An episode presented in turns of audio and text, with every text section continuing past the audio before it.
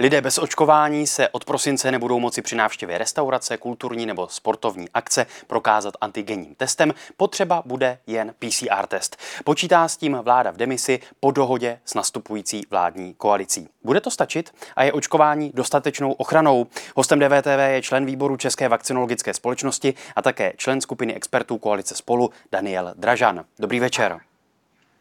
Dobrý večer. Ten plán vlády a ministra zdravotnictví, že by od 1. prosince pro neočkované platil už jen PCR test, je dostatečně silný krok v boji s pandemií? Určitě ne, to samo o sobě nemůže v žádném případě ke kontrole epidemie v současné době stačit. Je strašně důležité dodržování opatření, které už v současné chvíli platí a ta se vůbec nedodržují, takže to, že se zruší antigenní testování, s tím v podstatě neudělá podle mého názoru skoro nic. Samozřejmě je to krok, který je správný, ale je asi pro kontrolu epidemie v této chvíli velmi slabý.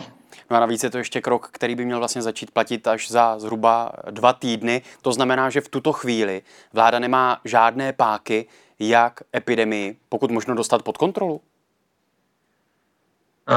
No, kroky má, rozhodně v této chvíli nemá žádná opatření a já nemůžu mluvit za vládu, protože, jak jste říkal, jsem e, členem nějakého e, vládního e, poradního sboru, tak to není v této chvíli pravda určitě.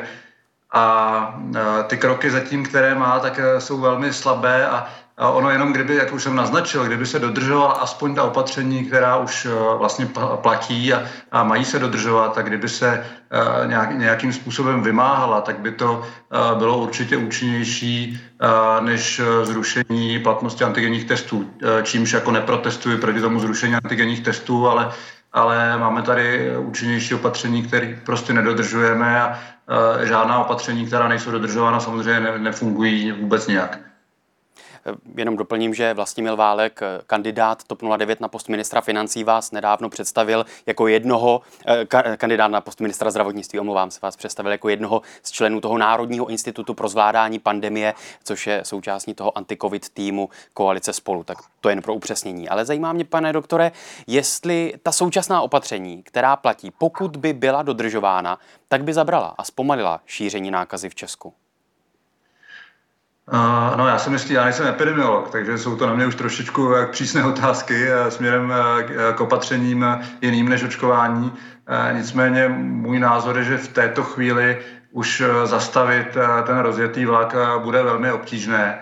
A ta opatření, která jsou platná a měla by se dodržovat, ale vůbec se nedodrží, by měla určitou šanci to třeba aspoň trošičku zpomalit. Ale Uh, už nejsem v tom úplně optimista. Myslím si, že, uh, že tady šance to nějakým způsobem jako brzdit už jsou, už jsou velmi nízké, protože uh, ty počty případů jsou tak, tak vysoké, že se vůbec nestíhá, už, už jsou zase fronty na, na testy, takže to, testovací kapacity už nefungují, čím se ztrácí jako jejich efekt pro trasování. Trasovat se vůbec nestíhá, takže v této chvíli už bude cokoliv jako velmi náročné udělat.